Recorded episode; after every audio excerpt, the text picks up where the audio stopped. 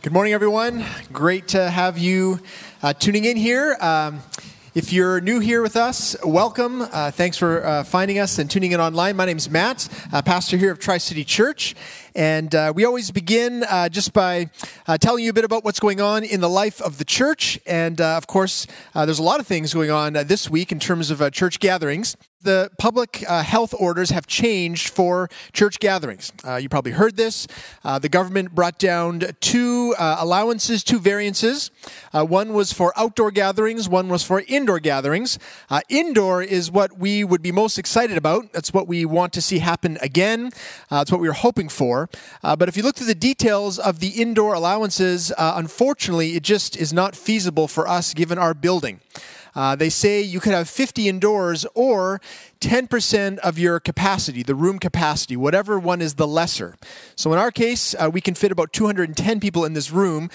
So 21 people is not very much, especially since that includes our band and our tech people. We get down to maybe there's 10 people we could we could welcome in. That's it's just not enough to to make it uh, work well for us here at Tri City, unfortunately. But but the outdoor allowances uh, have been expanded, and we are excited about that. And so, what I want to do is give you just kind of a picture of where we're going as a church, and then tell you what Easter weekend will look like. So, as a church, uh, we are going to this week build a, a, uh, platform, a stage just beside the church entrance that we can use each Sunday. Uh, if you remember, for Good Friday, I was going to be up on the roof. I think we all know that wasn't really a great idea. That wasn't going to go well. So, we're going to build a, a raised platform, and we're going to be able to use that every Sunday because, according to the public health orders, we are allowed uh, 50 cars to come and gather and also 50 people uh, outside.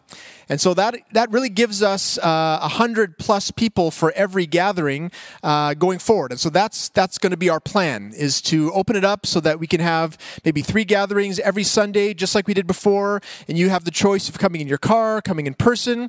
The other thing we'd like to add to it is uh, some kids programs in the building. That's also allowed. So uh, those with young families, Sunday school will be made available. So that's the direction that we're going. We're going to uh, double down on the outdoor gatherings. The weather is going to be be nicer. We think it's going to be great. For Easter weekend, though, uh, we are going to do this. Uh, you already know Good Friday is going to be a drive in. In fact, it's pretty much full. Uh, if you haven't yet signed up, I think 12 o'clock. Uh, is available. So that's going to be our communion service. But for Easter, we're also going to do uh, a drive-in services. So here's our plan for Easter. It's going to be like an old school drive-in. As I said, everything will be outside. We'll have a stage outside, and we will have three services available: 9, 10:30, and 12. There'll be a bit of a shorter uh, uh, gathering itself. Uh, the great thing about this is that we have the room to be able to invite people. So we can invite our friends, invite our neighbors. We have invite cards uh, that we can give out, and uh, we can tell people, look, jump in your car, come to a drive-in service. Uh, all the audio will come through your car stereo. It's a great way to come and celebrate and rejoice in the Easter story, or maybe hear it for the first time. So I really encourage us as a, as a church. I hope we see this as an opportunity. And uh, I hope right now, even you'll go to the church website. You can click on the drive in link and sign up. Uh, we'd love to see everyone here. Uh, hopefully, the weather will be nice and we will be able to sing and rejoice together. So that's the plan for Easter weekend. And then beyond that, uh, there'll be even more outdoor details to come. So I'm going to pray for us now. Pray that uh, this week everything would come together. Uh, pray for those that have been invited that they will come and join us or even tune in online on Easter Sunday. And I'm going to pray for our time uh, together here and now. We have a guest, a speaker, Greg Harris, who's going to be bringing the word. So I'm going to pray for him. Join with me. Lord God, uh, I thank you for the Easter season. I thank you, Lord Jesus, that despite all of the, the challenges that COVID has brought and these restrictions have brought, Lord, we do have an opportunity to celebrate and remember uh, the hope of the gospel, the hope of the Easter story. And so I pray, Lord Jesus, I pray for us as a church that we would be excited about the opportunities to come together once again. Lord, that we would um, have people in our minds and on our hearts that we could invite. Uh, Lord, that the fact that it's a drive in, the fact that it's different would not deter us uh, from coming and worshiping together. And so I pray, Lord, that this would be a week where uh, your name is, is uh, lifted up, where uh, the resurrection sto- story is made known to many in our community, and that many people are saved. And I pray right now, Lord, as we dig into the word, into a portion of the Easter story, I pray, Lord, you would use uh, the words you've given Greg to bless us, your people, and to lead us closer to you. I pray this in Jesus' name. Amen. Uh, Greg Harris, uh, when we were just a new church plant. Uh, he would come and preach pretty much every other month, and so you might recognize him. I'm so thankful for him. Uh, he gives leadership to the uh, East Abbotsford campus for Northview, is our kind of our, our mother church, and so uh, we're glad to have him back. And uh, here he is. Come on over, Greg. Thanks, Matt. It is. Uh, it's great to be back. for those of you that I'm a familiar face, it's nice to, I guess, be seen by you again. Uh, I would love if Matt would have me back sometime uh, when all the services are back together. It'd be really fun to be here when this building's full again. But I guess uh, he'll be in the back taking notes, and we'll see how this goes this morning, whether or not I get invited back again. Um, so, March 1st, it was a Sunday last year, uh, 2020. I was at our East Abbotsford campus and I was doing what I do as a campus pastor, uh, hosting the service and uh, in the hallway, connecting with people and, uh, you know, looking at our, our, our, baked goods section where people were going in there with their bare hands, uh, touching baked goods and putting them back and all kinds of stuff that now uh, we would be freaking out about. and uh, I remember on that Sunday, I had a conversation with a man that I actually had a conversation with him every single Sunday uh, at our East Abbotsford campus. His name is A.D. Vandenberg. And uh, just this delightful, uh, charismatic, kind, uh, elderly man uh, in his 80s and he uh, would, would shuffle along with his cane and i would see him in the morning. I'd say hey welcome here. It's great to see you. And he would tell me any sunday that i can make it here is a good sunday. And uh, we would joke and he would make fun of my blundstones and uh, all kinds of it was really awesome seeing him there every sunday. Uh, fast forward a few days on march 4th which was a wednesday i went to a canucks game uh, full stadium. They lost as they do. Uh, the following sunday march 8th i was supposed to be there at our campus, but I uh, was really sick with the stomach flu, so I wasn't able to make it. And then Sunday, March 15th, uh, in person services for churches were suspended. Fast forward to March 3rd of this year, 2021. It was a Wednesday afternoon, and there was a 10 person funeral service for A.D. Vandenberg. Uh, he passed away from complications from COVID 19. I had no idea on March 1st, 2020, uh, when I saw him and he made fun of my Blundstones, that that would be the last time that I would ever see him. I was reminded when I got the text message that AD passed away that death truly is the great enemy of life. This morning, I want us to look at John chapter 11. Uh, it's one of my very favorite passages in all of Scripture. And uh, in it, we're going to see that Jesus is the victor over death. And if you're a Christian, uh, this might be a familiar story to you. It's about Jesus and his good buddy Lazarus. And so as we go through it, I really want us to feel the story uh, anew, afresh. I want us to feel the depth of the story. I want us to feel the beauty of this familiar story. I want us to f- hear it like it's our first time hearing it. And maybe for some of us, it maybe actually is the first time that you've heard it. And so here's what I want us to do. We're going to go through uh, 50 verses in John chapter 11. Uh, we'll get through it, though, together. We got through it at the first service, so I, I trust that the Lord will get us through this one as well. Uh, we're going to go through it in five sections. Uh, first, a tense funeral. Secondly, an angry Jesus. Third, a living Lazarus. Fourth, an unexpected messenger. And fifth, a victorious Jesus. I'm going to walk us through those five points uh, as we go through the sermon. And just a heads up, the first point is by far the longest one. And then after that, we'll, uh, we'll be cruising, okay? So don't keep looking at your watch thinking to yourself, this is just the first point. Don't worry about it. We will get through, okay? So let's look at this scene, John 11, and how it really is a very tense funeral. John chapter 11, starting in verse 1. Now, a certain man was ill, Lazarus of Bethany, the village of Mary and her sister Martha. It was Mary who anointed the Lord with ointment and wiped his feet with her hair, whose brother Lazarus was ill. So the sister sent to him, saying, Lord, he whom you love is ill. But when Jesus heard it, he said, This illness does not lead to death. It's for the glory of God, so that the Son of God may be glorified through it.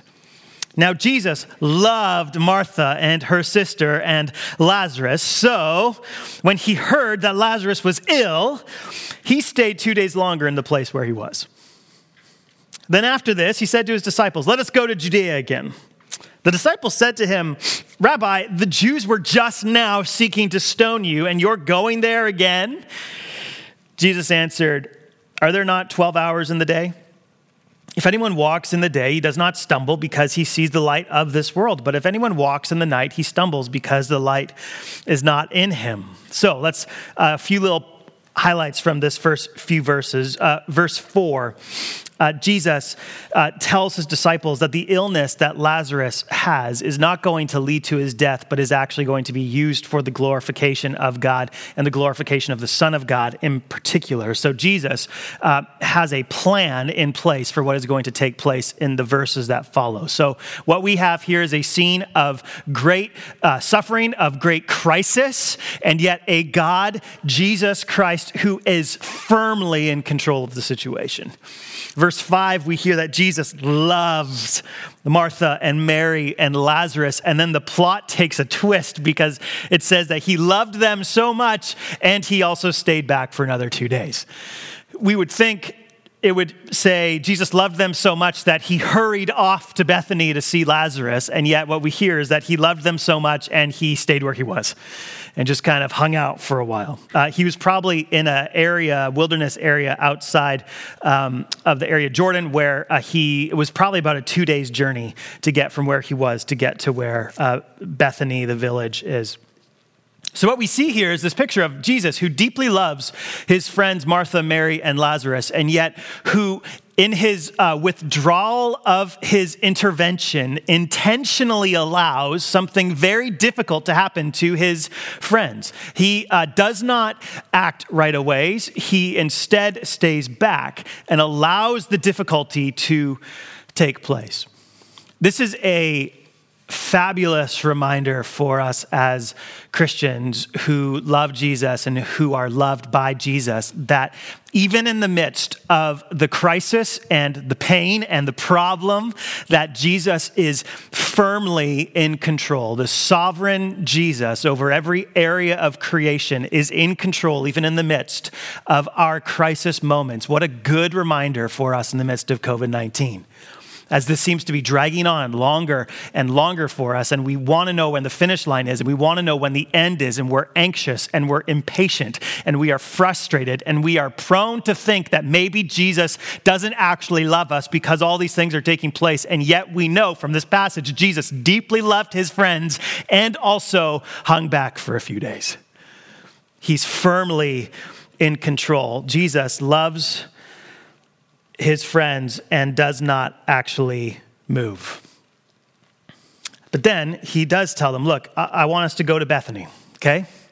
I do want us to go there. Uh, and his disciples are blindsided by this because they're saying to themselves, Jesus, why are we going back into Bethany? Because that's the area of Judea, that's the area where Jerusalem is in, and uh, we are now going back into the storm that you created. So, a few chapters earlier, Jesus created, created quite a, a, a chaotic scene with some of the things that he said, which we'll get to here in a second. But what you need to picture in your mind here is when Jesus tells his disciples, I'm going back to Judea, what he is saying is, I'm going back into the eye of the storm. So, you know those videos that you see of storm chasers where the freeway is filled with cars going one direction and the storm chaser with his video camera is heading directly into the eye of the storm? That is what we have here. Jesus headed back into Judea, even though he knows where he's going is a place of chaos. And the reason it's a place of chaos is because of what Jesus did in Jerusalem the previous months. So I have a chart for us to take a look at. I want us to get a feel for the, the timeline of what happened in uh, Jerusalem and Judea around that time. So in September of the year 32 AD, Jesus was in Jerusalem at the Feast of Tabernacles. We'll talk about that a little bit more. About a month later, Jesus healed a blind man and then talked about how he is the good shepherd. In December, Jesus went to Jerusalem at the temple to join uh, the Feast of Dedication. And then he withdrew to the area near Jordan, which was that kind of wilderness area that was a two days journey from Bethany, which he returned to in March. So, in a, in a few months span, Jesus had some very high profile and highly contentious engagements in the city of Jerusalem through these different feasts of the tabernacle and feast of the dedication. And the reason why they were such uh, tension points and uh, chaotic events is because when he was when jesus was in jerusalem at these feasts he in no uncertain terms called himself god. So here i want us to i want us to feel the tension in jerusalem and judea because of the words of jesus. So first of all jesus claims his divinity at the feast of tabernacles in september of ad 32 um, the feast of tabernacles was a annual feast that the Jews participated in to remind themselves of God's provisional care for them in the midst of the wilderness. So, uh, Israel was enslaved in Egypt. They cry out. God sends Moses to deliver them from Egypt to bring them to the promised land. But before they go into the promised land, they have a generation in the wilderness. And God provisionally cared for them in the midst of the wilderness. And that is what they celebrated at the Feast of Booths or the Feast of Tabernacles, the, the reminder that they built tents for themselves and they built a tent for the Lord to dwell in while they were wandering through the wilderness, and God continued to provide for them. There were two ceremonies that, uh, at least two that they did during this week. Uh, the first was a water ceremony where they reminded themselves of how God provided water through a rock when Moses struck it. And the second one was a light ceremony. And the light ceremony was a reminder to them of how God was a, a, pillar of smoke by day to guide the people through the wilderness, and he was a pillar of fire by night to guide them in the nighttime. And it's in the midst of this feast, this scene that Jesus goes into the temple, John 7 37 and 38 says, On the last and greatest day of the festival, Jesus stood and said in a loud voice where many people would hear him, Let anyone who is thirsty come to me and drink. Whoever believes in me, as scripture has said, rivers of living water will flow from within them. What Jesus is saying is, you know that water that came out of the rock in the wilderness and how it, it satisfied and quenched the thirst of the people? I am that water. I'm the one that will quench your thirst. And then he continues on in John chapter 8, still at this festival. In verse 12, Jesus says, When Jesus spoke again to the people, he said, I am the light of the world. Whoever follows me will never walk in darkness, but will have the light of life. Jesus reminds them, hey, remember that pillar of smoke by day and the pillar of fire by night? I am the light of the world. The pillar of fire that led you through the darkness so you knew where you were going. I'm the light of the world. If you follow me, you will know where to go in the midst of the dark. Jesus is calling himself God. You know how at Christmas time we sing these uh, familiar Christmas carols, uh, and we have the melodies and the words rolling through our minds, right? So we'll sing like, "Oh, uh, oh, come, let us adore Him," and that song, the, the words will flow in our minds as the Christmas season goes on. That would have been true too of the Feast of Tabernacles. There would have been songs that were sung that would have been sung, sung during this particular festival. And a lot of the songs would actually uh, circle around, uh, be focused on the, the primary theological affirmation of who God is and who he claimed to be to the people of Israel in this time, namely using the words, I am he, the, the, the Greek ego eimi. So if you were walking through uh, the temple during the Feast of Booths, the Feast of Tabernacles, you would have heard the music play in the stores about how God is him, uh, the one who calls himself I am He. And it's in that context that Jesus in John 8 says these words. He continued, You're from below, I'm from above. You're of this world, I'm not of this world. I told you that you would die in your sins if you do not believe that I am He. You will indeed die in your sins. Who are you? The Jews asked. Just what I've been telling you from the beginning, Jesus replied. I have much to say in judgment of you, but he who sent me is trustworthy, and I have heard from him. What I have heard from him, I tell the world. They did not understand what he was telling them about his Father. So Jesus said, When you have lifted up the Son of Man in crucifixion, Then you will know that I am He and that I do nothing on my own, but speak just what the Father has taught me. The one who sent me is with me. He has not left me alone, for I always do what pleases him. Even as he spoke, many believed in him. Did you hear Jesus use those words that were declaring about who God is, the great I am He? Jesus says, I am He. In no uncertain terms, he is calling himself God. Later in John 8, verses 54 through 58, Jesus replied, If I glorify myself, my glory means nothing. My Father, whom you claim as your God, is the one who glorifies me. Though you do not know him, I know him. If I said I did not, I would be a liar like you. But I do know him and obey his word. Your father Abraham rejoiced at the thought of seeing my day. He saw it and was glad. You are not yet 50 years old, they said to him, and you've seen Abraham? Very truly, I tell you, Jesus answered, before Abraham was born, I am. At this, they picked up stones to stone him, but Jesus hid himself, slipping away from the temple ground. See, in no uncertain terms, Jesus in the temple in Jerusalem during this great feast declared himself to be God. A few months later, at the Feast of Dedication, John 10, at that time, the Feast of Dedication took place at Jerusalem. It was winter, and Jesus was walking in the temple in the colonnade of Solomon.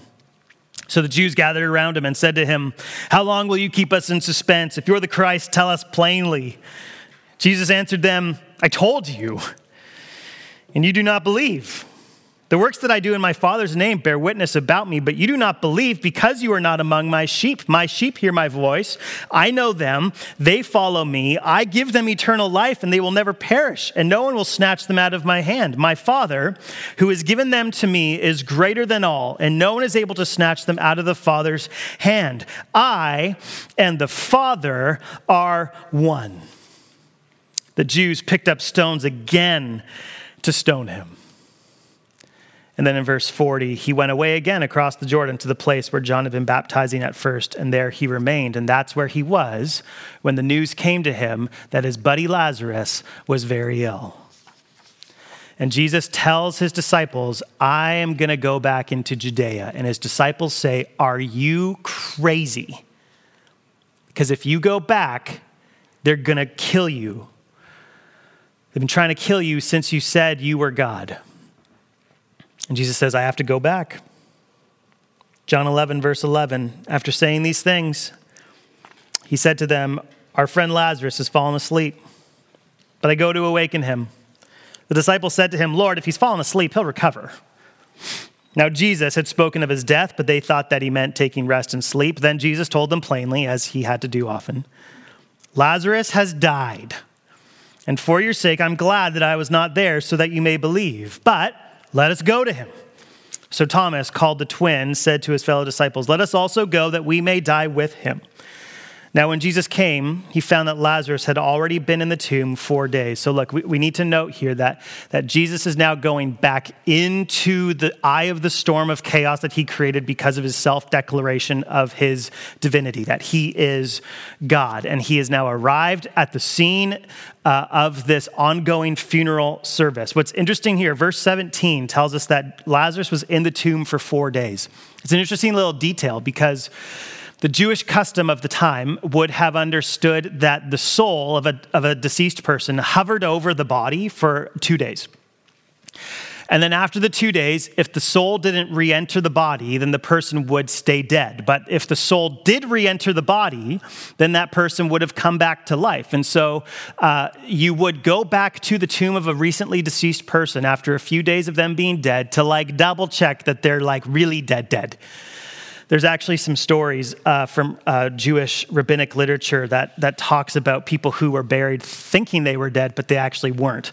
Uh, here's one story. It says, We go out to the cemetery and examine the dead within three days.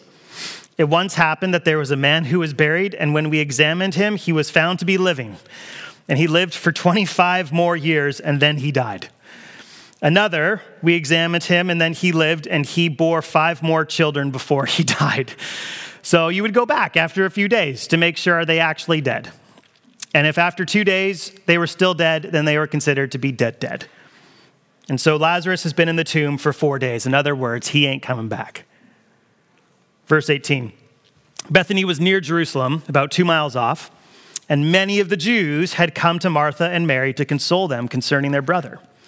So when Martha heard that Jesus was coming, she went and met him, but Mary remained seated in the house. Martha said to Jesus, Lord, if you had been here, my brother would not have died. But even now, I know that whatever you ask from God, God will give you. Jesus said to her, Your brother will rise again. Martha said to him, I know that he will rise again in the resurrection on the last day.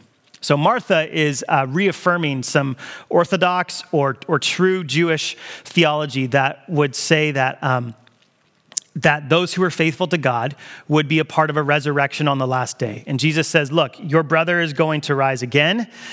And she uh, says, Yeah, I know that on the last day he's going to rise. But she's kind of missing the point of what Jesus is trying to do in this story. There's another little detail that we need to hear.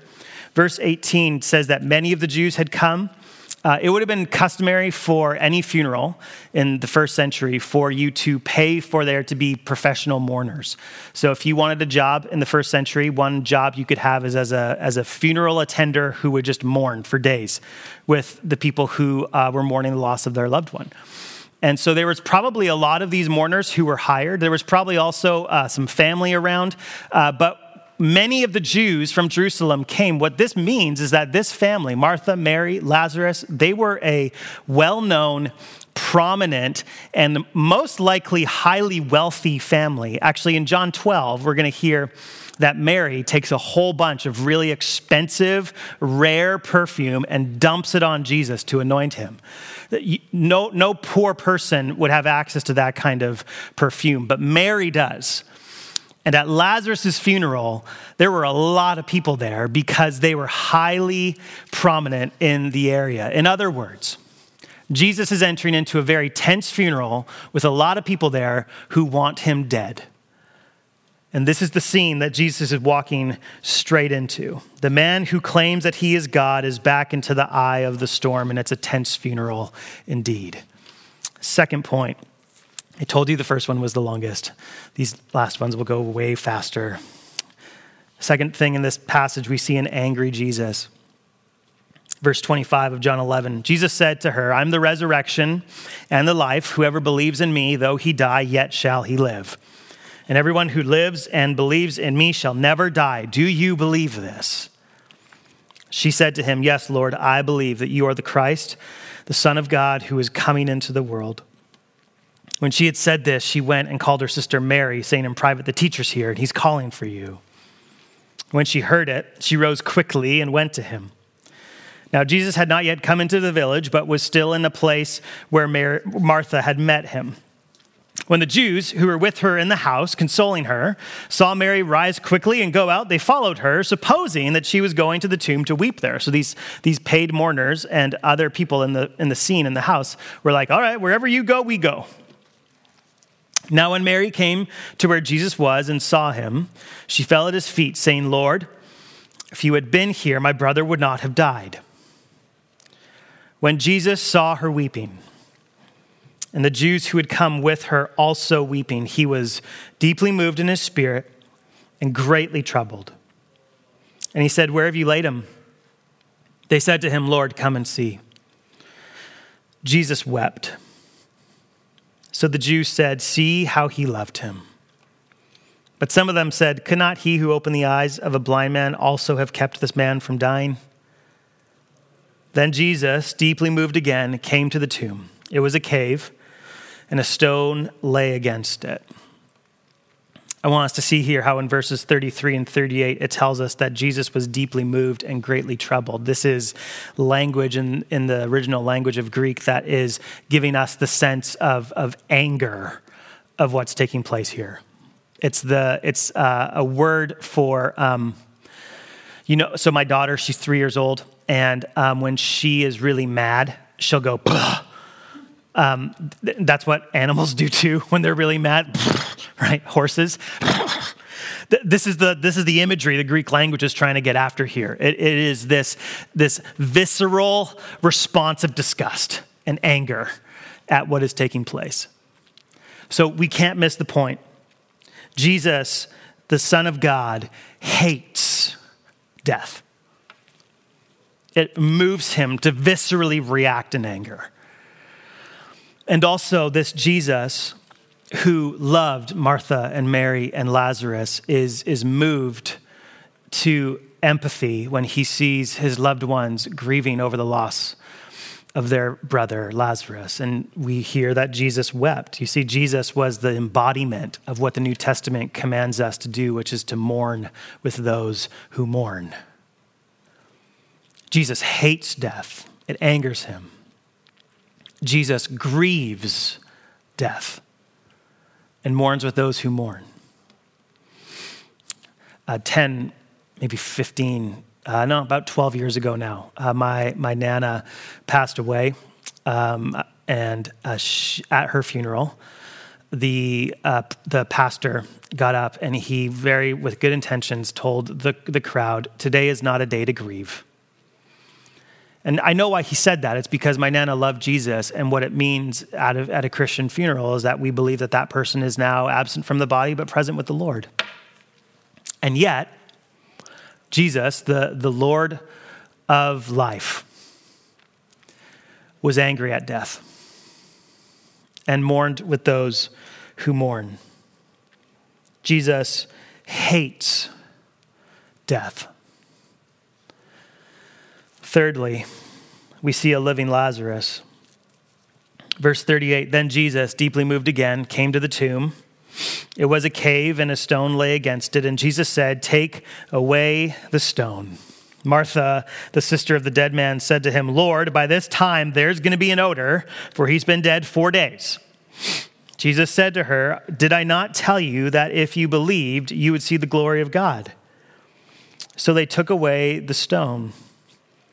And Jesus lifted up his eyes and said, Father, I thank you that you've heard me. I knew that you always hear me, but I said this on account of the people standing around, that they may believe that you sent me. And when he said these things, he cried out with a loud voice, Lazarus, come out. And the man who had died came out, his hands and feet bound with linen strips like a mummy and his face wrapped with a cloth. Jesus said to them, Unbind him and let him go. So you have to imagine this scene. There is a horde of people there who have come to the scene because they are there to mourn and they say they see Jesus, this, this man who claims to be God. And Jesus talks to the sisters, he tells them to move the stone away. Everyone is watching the scene, wondering what is going to take place. And Jesus cries out to his friend, Lazarus, come out. And now you have to imagine being Lazarus.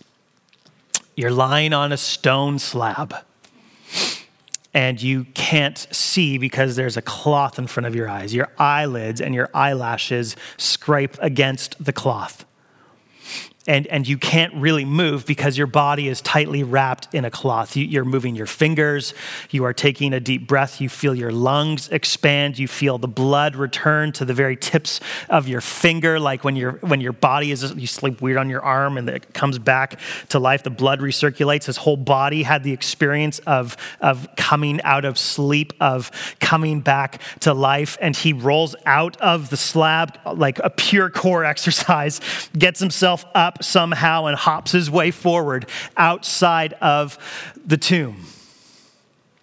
The man who was as dead as dead can be is now breathing the air around him.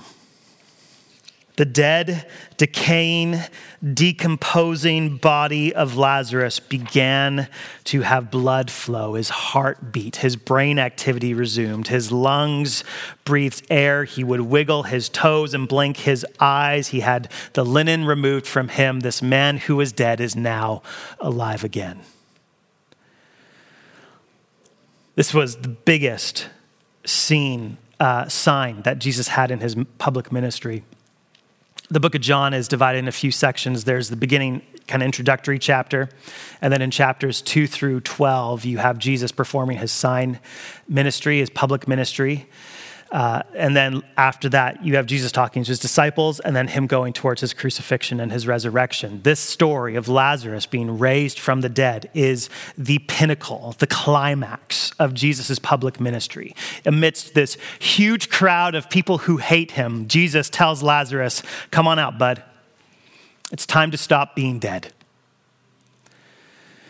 And out comes the living Lazarus, the impossible made possible by the power of Jesus. Actually, some commentators in church history have said that if Jesus didn't clarify the name Lazarus, the sheer power of his word would have caused all of those who were dead to be resuscitated.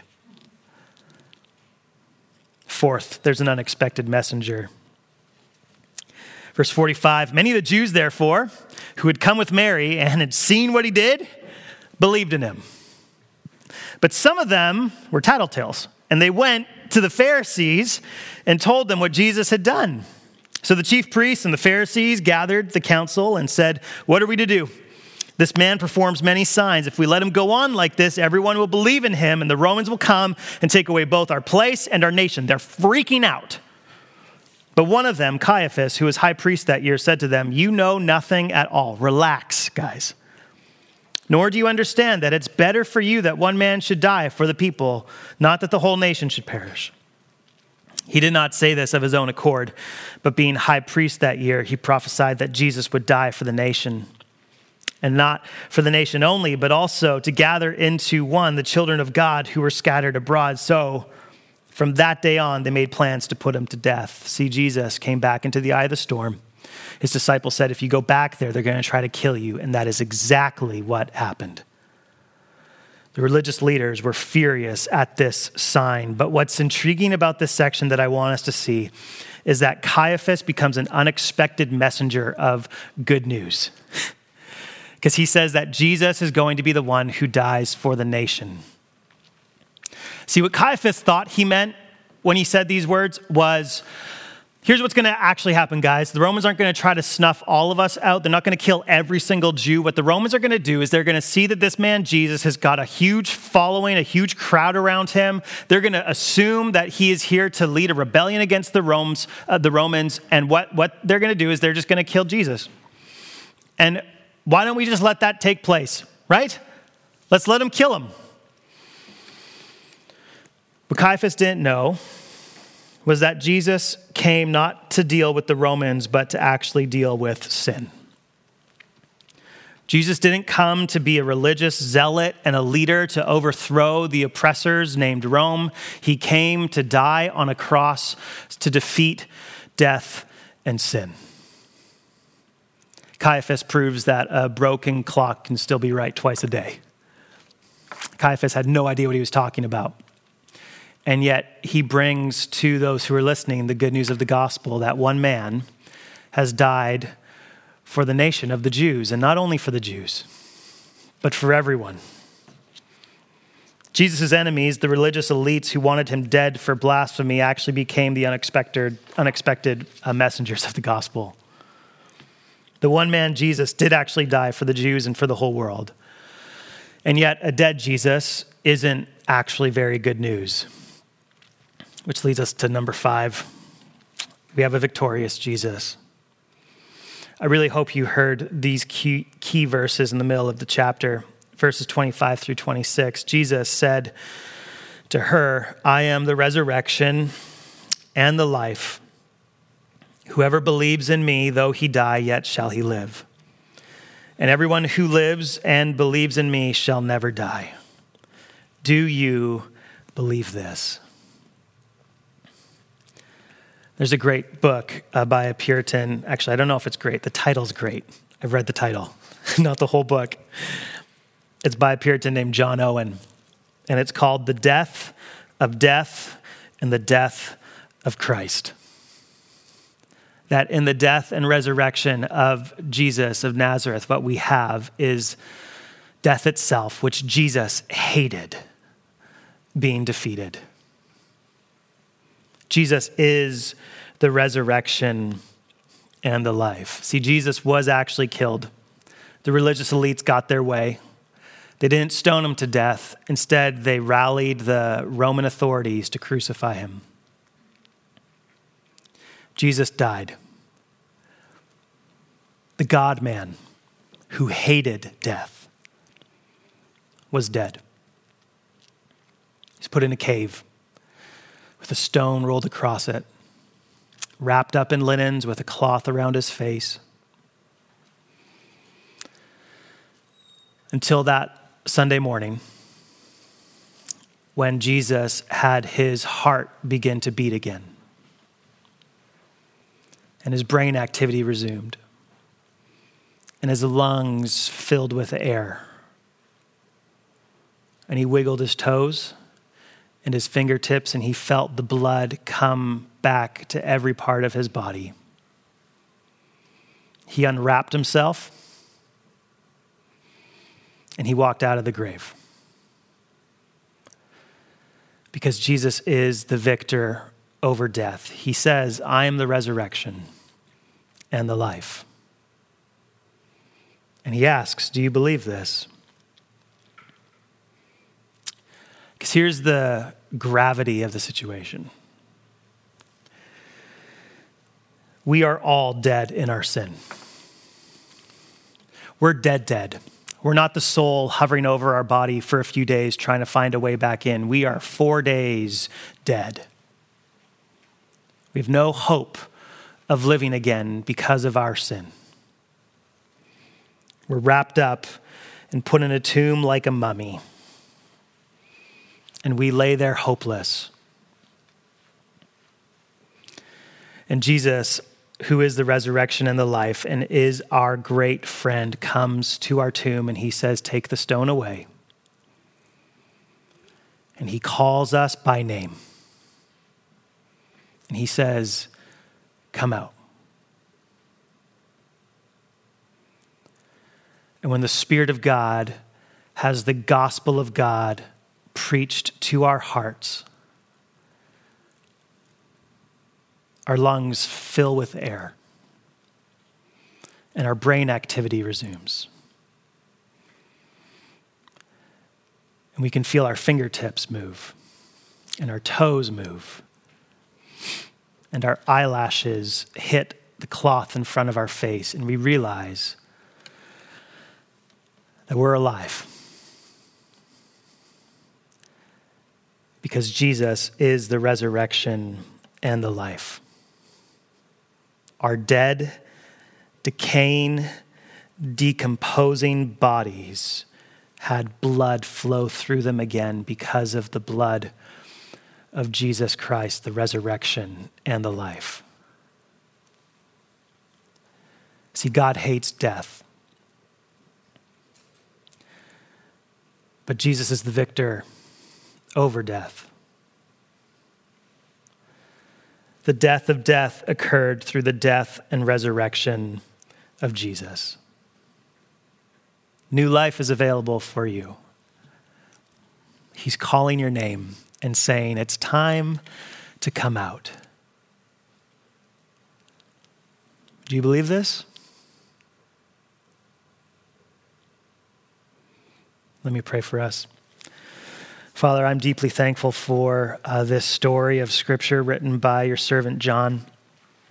I'm, so thankful. Uh, it's such a deep passage with so much that we could unpack. And yet, Father, I'm, I'm so thankful for the main idea, which is that Jesus is the resurrection and the life, that Jesus is the one who comes to us who are dead in sin, and he calls us by name, and he calls us to live. And he does that because he is the victor over death. What great news! That the God who hates death, is the victor over it. So, Father, I pray that you would help us believe this good news, that we would feel the blood return to our fingertips, that we would live in light of the Lordship of Jesus, because we are a new creation in Him. We praise you. We thank you for your care for us, even when we don't know what's happening around us. We know that you are in control and you've proven it over and over again by your faithfulness. And most clearly, you've proven it by conquering death itself. So we praise you for this. We pray all these things for your fame and in Jesus' name. Amen.